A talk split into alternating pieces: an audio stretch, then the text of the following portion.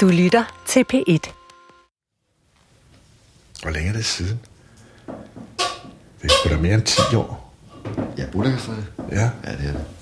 men det er sgu ikke meget mere. Nej. Men ved du hvad? Nu skal du høre. Vi skal fandme lige have en, en Havana. Rom. Vi er til fødselsdagsfest året 1988.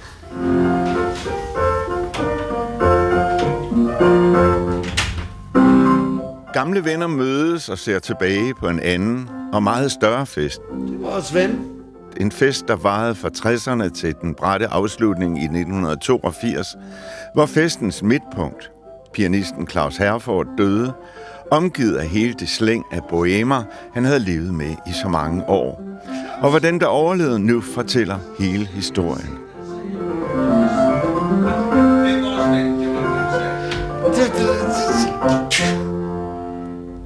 Første koncert, der kan jeg godt fortælle dig, det var en, det var en drøm. Claus han gik op, og så knaldede han sagten Edmar Rachmaninoff af. Han var øh, sidste 20'erne. Det sagde bare slok. De der, der sad nede på første række, de var fuldstændig, de var lige ved at falde ned af stolen. Her var det nye geni. Er der sindssygt, mand? Ja! Det er tyrefægtning.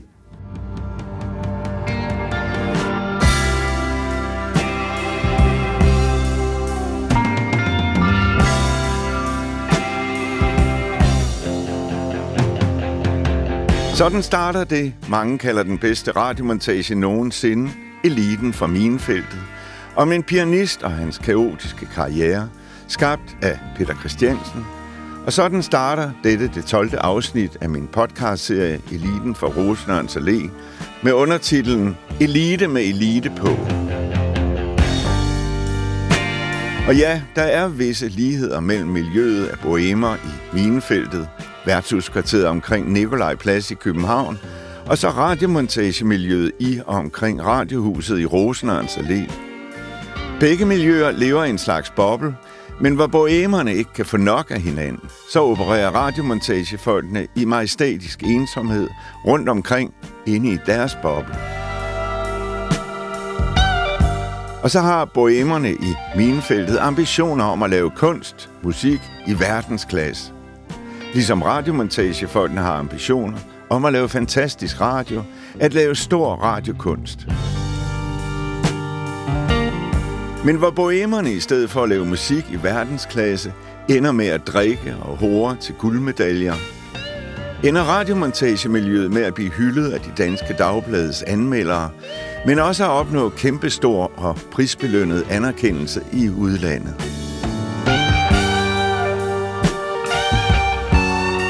Og hvor bohemerne i Minefelt ikke tøver med at udnævne sig selv til elite, Vi var virkelig eliten i minefeltet uden at andre end dem selv rigtig opdager det, ja, så bliver det udlandet, der kalder de danske radiomontagefolk genier, remarkable talent, unique talent. og dermed opleves som international elite ud i radiomontage. Det er disse to eliter, dette afsnit skal handle om, på godt og ondt. Jeg hedder Torben Brandt, tilrettelægger af denne serie. God lytning.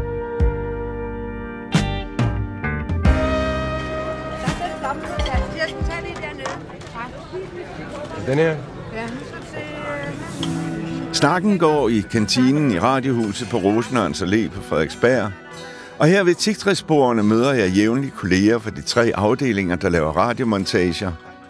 Og et af de tilbagevendende emner er spørgsmålet om, hvorvidt det vil være bedre at samle alle kræfter og budgetter fra de tre afdelinger i en og samme afdeling. Og med et stærkt redaktørteam vil man kunne hæve kvaliteten. For det er jo sådan, at der i de tre afdelinger også bliver lavet en del dårlige radiomontager, selvom denne serie kunne give indtryk af det modsatte. Men i slutningen af 1988 stopper den diskussion bræt. Der etableres en såkaldt montagegruppe. Gruppen består i sin første konstellation af Allan Christensen, Steven Schwartz og Mads Bostrup. Og jeg selv kommer med som fjerde jul et år senere i 1990. Og montagegruppen rider allerede de første år på en bølge af succes. Eliten fra Minefeltet vinder som sagt Prix Italia i 89. Samme år får Steven Schwartz særlig omtale for notater fra en losseplads på Prix Futura, og året efter i 1990 udkommer Mads Bostrup med radiomontagen Familien Sol, som vinder Prix Italia.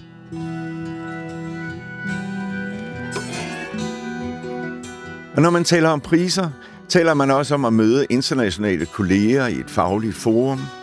Og det sker som regel i store konferencesale, hvor man sammen på række lytter på alverdens dokumentarprogrammer på alverdens sprog. Og selvom det kan lyde mærkeligt, sidder dem, der ikke forstår sproget i udsendelsen, med et hæfte med oversættelse til engelsk i hånden. Håndborgende undertitler, kunne man kalde det. Og det er på denne måde, at radiofolk fra hele verden for eksempel bliver taget med ind i poemernes univers i eliten fra Minefeltet, hvor vinderne hylder Claus Herford, som ikke kun er pianist. Jeg så op til ham som et lys. Han kunne masser af ting. Han var musikalsk, og han, han var idrætsmand. Og så var han så fandelig voldsk. Han tog alt. Alt tog han. Og det lærte jeg også at tog alt. Så vi, vi blev sådan et par, der simpelthen terroriserede det hele. Og efter få minutters lytning breder smilene sig på tilhørendes læber over denne sjældent underholdende radiomontage, eller feature, som det kaldes på engelsk. Og de fleste nikker genkendende til det med at administrere sit talent. På det tidspunkt, der spillede Claus på et, en mellem, et mellemrum mellem at være fuld og ikke fuld. Det er en, en, en, en meget lille grænse. Han kunne spille lige på mellemrummet. Kan du huske det, Frans? Det kunne han. Når han var lige ved at blive fuld, så spillede han bedårende. Når han var over det, så faldt han rundt. Og når han var under, så tog han ikke. Når han var lige midt imellem, så spillede han kraftedme godt, lige til han døde. Til gengæld er festen efter klimakset i Claus Herfords karriere, hans debutkoncert i Othello-palæet, ikke noget, man oplever så tit. Der var, var en damer i nedringede kjoler og ældre damer, der talte med herre i smokinger. Formentlig er de kommet direkte fra koncerten hen i, i Claus' øh, lejlighed, som fremstod flot og som et, sådan et rimeligt matiné-miljø. Og der kan jeg huske, at det, der ligesom øh, imponerede mig, da jeg, da jeg var der, det var, at der også var drikkevarer, som blev budt rundt. Og, og, og det var på sølvbakker, og, og, og der var, var, var glas, altså hvor de var kommet fra, ved jeg ikke, men der var øh, fine glas med, med, med spinkle stilke, som man tog fra de her sølvbakker, som Claus og Ilja bar, bare rundt. Indtil jeg opdagede, at, øh, at der på bakkerne, sølvbakkerne, indimellem de her glas var udstillet, de, bakkerne blev båret frem sådan i, i, øh, i hoftehøjde. Og der var så øh, Claus og Ilias øh, øh, pik øh, lagt, lagt, lagt frem og garneret med, øh, med persille. Og øh, persille var jo en overraskende urt, men den, den dækkede ligesom for, for hårvækst og sådan noget. Men det, der var imponerende, det var, og det var ligesom om Claus var helt opmærksom på det forhold, det var, at de her damer, som jeg bestemt ikke ville have tur fremvise mine genitalier for, at de øh, med deres handske, behandskede hænder øh, tog de her glas og, og førte dem til deres rosenlæber og, og, kiggede, og kiggede interesseret ned. Og så er der andre scener, der næsten er for vilde til, at de vil blive taget alvorligt, hvis det for eksempel var en film. Øh, øh, der var ingen opvarmning i lejligheden, og det var i vind om vinteren. Øh, øh, vi tog alt, hvad det var, madrasser og dyner, altså, og så lavede vi sådan en slags hule, øh, øh, hvor vi boede øh, under. Altså, vi, vi stod, altså, simpelthen. Ikke? Og så lod vi døren stå åben, og så besluttede vi til, at kun det, der ville ske, ville ske. Altså kun de mennesker, der kom med mad, sprit og, undskyld mig, fisse. Altså, øh, ja, de, de, de må sætte om, hvad de, vi, vi var helt indre. Altså, Nå, nå, så havde vi en lommelygte under øh, øh dynen, og så læste vi dengang tusinder i nat i Madrys oversættelse. Så når folk kom ind og sagde, hvis I vil noget her, så må I knoppe ned under dynerne og, og, og, og være der og, og læse tusinder i nat. Altså, vi, vi skiftede til at læse op med lommelygte. Så det, øh, alt andet er om, vi spiser under dynerne, og vi, alt. Dog ikke pisse og skide, selvfølgelig. Altså, det er undtagelsen, ikke? Men ellers, tænk, altså, efter den første dag, så kom den ene pige efter den anden. De kunne ikke modstå tanken om at komme ned under dynen og få læst op af tusinder i nat i Madrys oversættelse med lommelygte. Det var det højeste. De, de, jeg er blevet knæppet af to fyre på en gang, både forfra på hovedet på en gang. Og to af gang, tre af gangen kom der. Det var, det var et halvt år.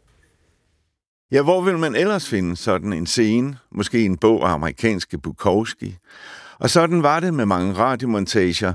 De havde romanstof i sig.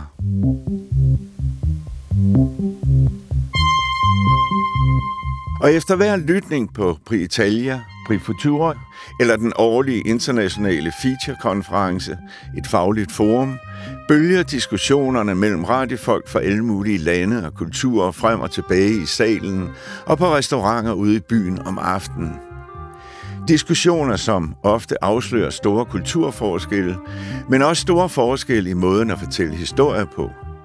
Jeg husker for eksempel en gang, hvor en kinesisk radiokollega var voldsomt oprørt over, at den, der holder mikrofonen i en finsk dokumentar, ikke forsøgte at stoppe det overgreb på en kvinde, vi lyttede til. Hun havde ikke forstået, at der var tale om en rekonstruktion.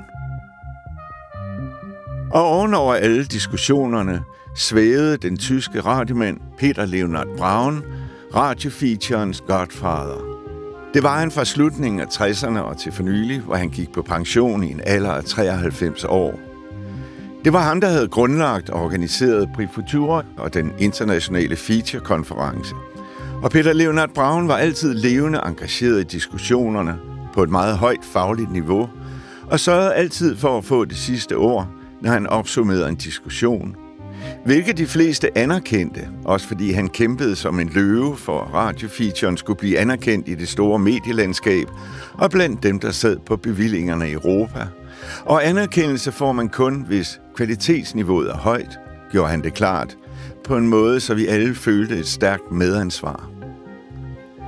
Og takket være Peter Leonard Browns og 10 lange berøring med et hav af radiostationer og deres talenter, kendte han ofte disse stationers talenter bedre end stationerne selv, og ofte kunne han skubbe bag på et talent, om det så kom fra et sted i Afrika, Kina eller Danmark. Hør selv her Ole Bornedal fortælle, hvordan det kunne foregå. Vi var inviteret til Australian Broadcasting i Sydney, hvor der var et stort montageseminar. Og jeg havde så Moriendo med, som var en meget, meget personlig øh, monolog, som var lavet som dokumentarisme, som handler om en ung mand, der oplever at en verden, der falder fra hinanden i en apokalypse-tilstand. Moriendo betyder hendøen, så det var så kulsort post-punk øh, agtigt, som det overhovedet kunne blive. Så den havde jeg med til Sydney, der hvor folk så sad fra hele verden, og så sad Peter Leonard Ravn, Han sad så i midten af det hele og styret, så, så skulle bidraget fra Schweiz spille, så skulle bidraget fra Frankrig, fra BBC, London osv. osv. Og jeg sad jo der sådan relativt pur ung, og synes jeg ret grøn, og skulle måle mig op imod de her kanoner, der sad der.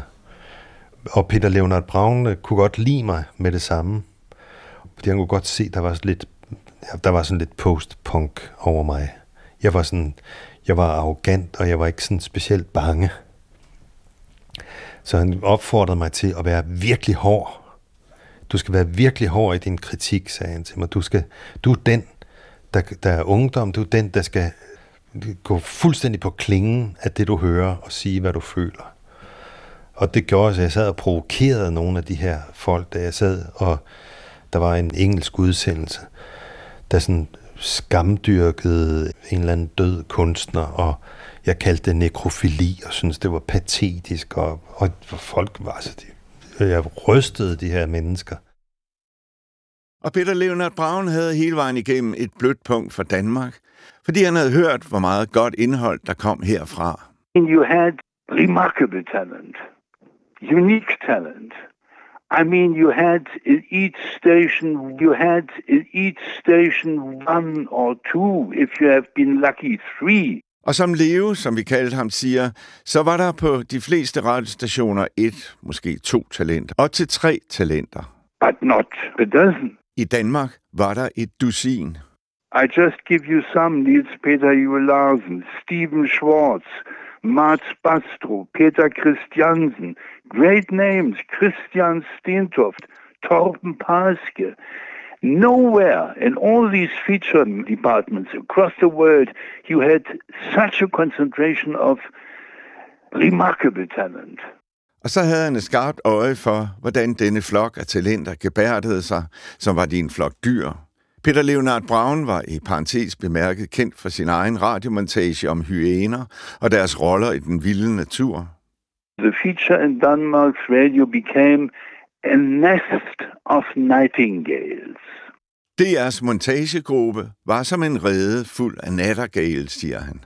A nest of outstanding personalities, En rede fuld af talentfulde individualister, great talents, individuals, som ikke arbejdede sammen, stik modsat spurvene, sparrows, works in groups, it is attentive in groups, and that's why they are not killed so often. Spurvene arbejder sammen, og derfor bliver de ikke slået ihjel så tit. And that's an explanation why it got such a tragic ending at last. Og det forklarer, ifølge Leo, det endeligt montagegruppen skulle opleve 18 år senere. They have been like parrots, De var som papegøjer, beings to be looked at, to be beautiful, der elsker at vise deres farver frem, but they did not succeed to get a belonging.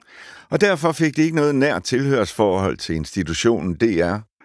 And so they have not been popular with the management of Denmark's radio, and they have they had to face a big envy within Denmark's radio. Og det med farverne gjorde ledelsen misundelige på dem, og dermed blev de et let bytte.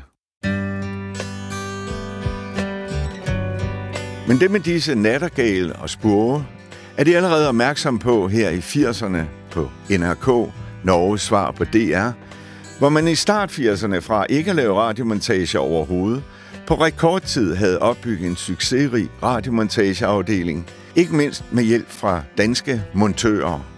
Det hadde allerede vært noen kurs i personalopplæringen hvor eh, Christian Stentoft og Nils Petter Juel Larsen hadde holdt kurs. Siger Berit Hedemann, som var med til at starte NRK's montagegruppe, og senere blev dens leder. eh, som alle syntes var helt forunderlige. Men nordmændene så så også noget andet. Jeg syns jo at eh, dere var veldig dyktige. Av og til så lo vi jo litt av det. Noen av dere var jo også ganske arrogante, veldig sikre på sitt eget geni. Men det trodde jo ikke Erling, og ikke Steven heller. Steven Schwartz holder kurs hos oss minst én gang i året, kanskje to ganger i året. Og så lærte han bort den intervjuteknikken, som jo var helt forunderlig sett med våre øyne. Han gikk jo inn i dette med en sånn psykoanalytisk tilnærming. Som en sånn litt intens amerikansk eh, psykoanalytiker. At man skal legge intervjuobjektet ned på gulvet i mørket med en kjempestor mikrofon. Og eh, spørre vedkommende om man kan visualisere, se for seg hva eh, det han forteller om. ikke sant? Mikrofonavstander og bildeskaping i radio sitte ved siden av hverandre istedenfor rett overfor hverandre. Ikke se hverandre intenst inn i øynene og sånt. Røsten, stemmen, er sjelens muskel. Og det var helt avgjørende for oss. Uten det hadde det ikke vært noen norsk radiodokumentar. Vi ble veldig påvirket av dansk montasje. Og snart vandt NRK også striber af priser. Ved en av våre oppgaver, vi skulle altså vinne internasjonale priser. Derfor fikk vi mye penger for å lage programmer, men vi skulle også undervise alle i radio. Men det med de mange priser er jo ikke nødvendigvis befordrende for alle dem, der ikke får priser. Jeg havde selv i det stille længe drømt om at lave en rigtig radiomontage. Men i takt med, at de internationale prisdiplomer fyldte stadig mere på væggene i DR, voksede også præstationsangsten. Men da jeg blev en del af montagegruppen og dermed var forpligtet til at lave egen produktion, kom jeg ud af starthullerne og producerede et par montager.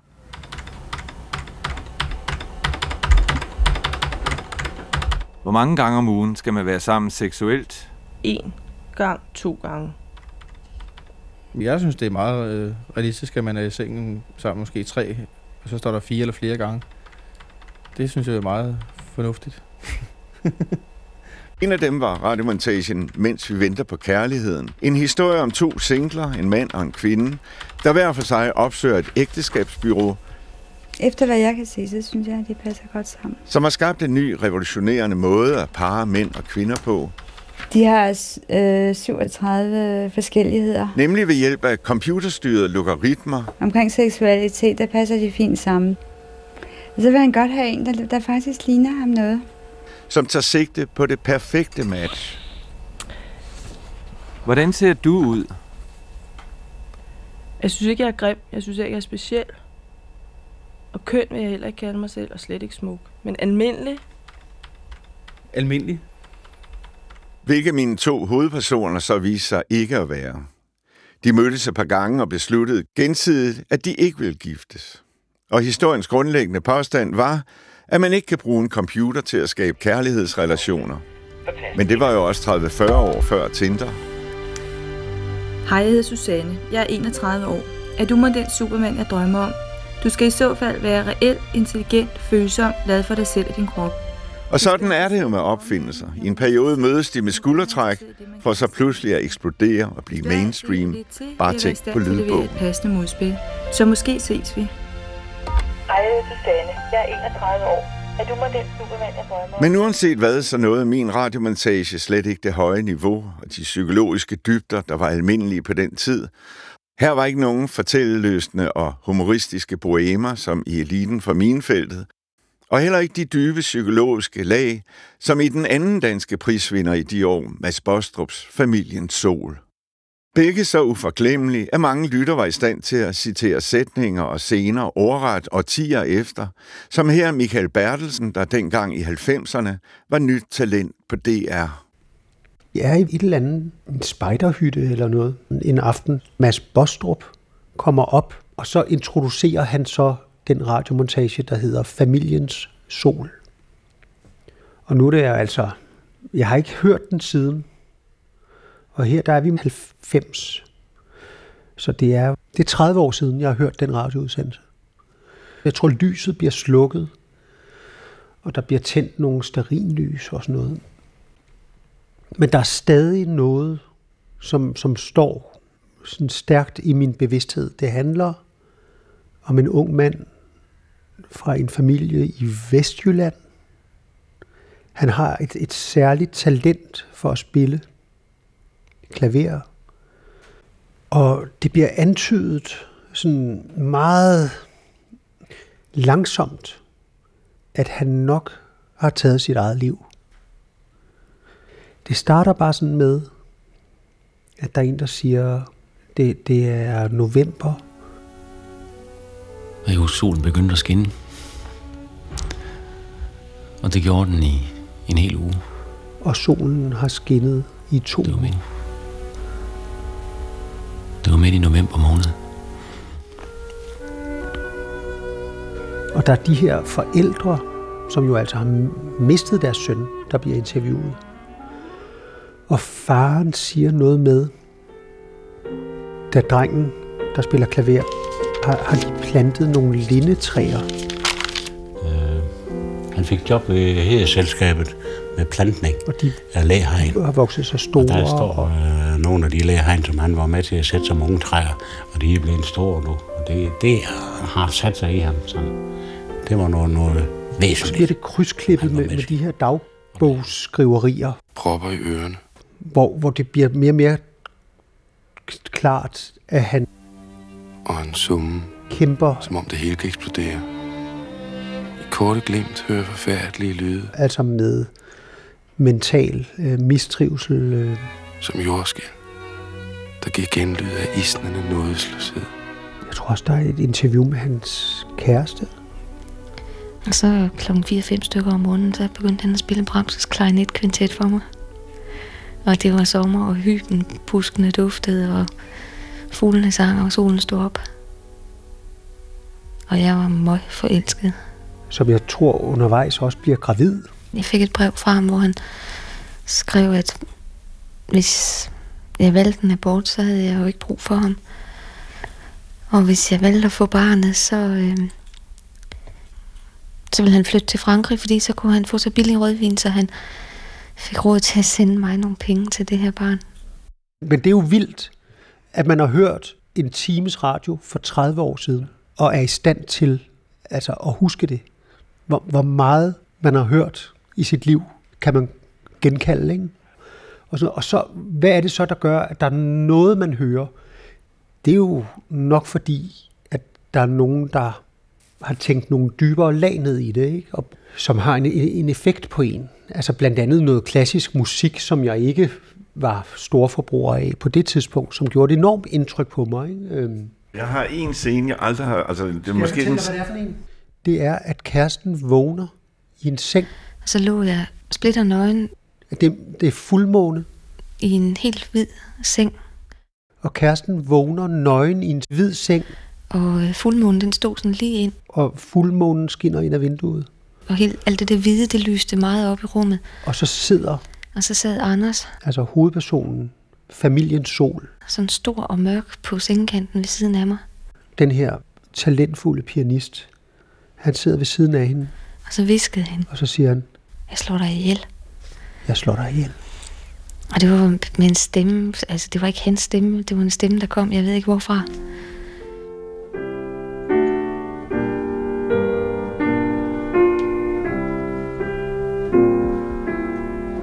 Det gjorde et kæmpe indtryk på mig, og, øh, og gjorde, at, at selvom jeg måske var ret kæphøj i forhold til, hvad jeg bildte mig ind, at jeg kunne, fandt ud af, der, der, er, en, der er noget, altså noget, der er på så højt et niveau, som man virkelig skal have respekt for også. Altså, øh. og så vil jeg så sige, at familiens sol er det, det er jo så ikke engang måske på min top 3 over radiomontager, på trods af, at den gjorde så stort et indtryk på mig.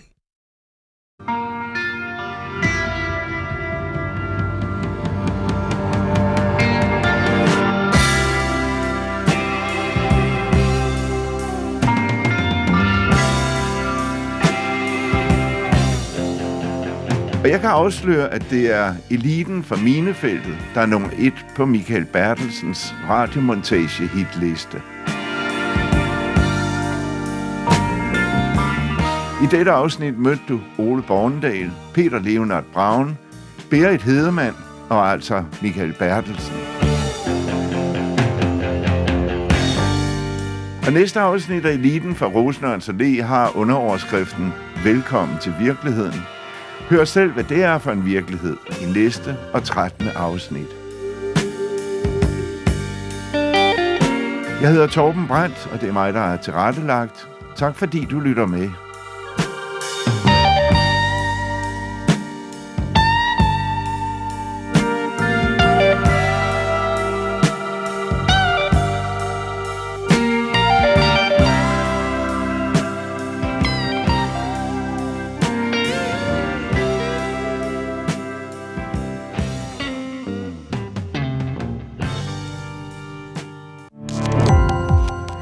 Gå på opdagelse i alle DR's podcast og radioprogrammer. I appen DR Lyd.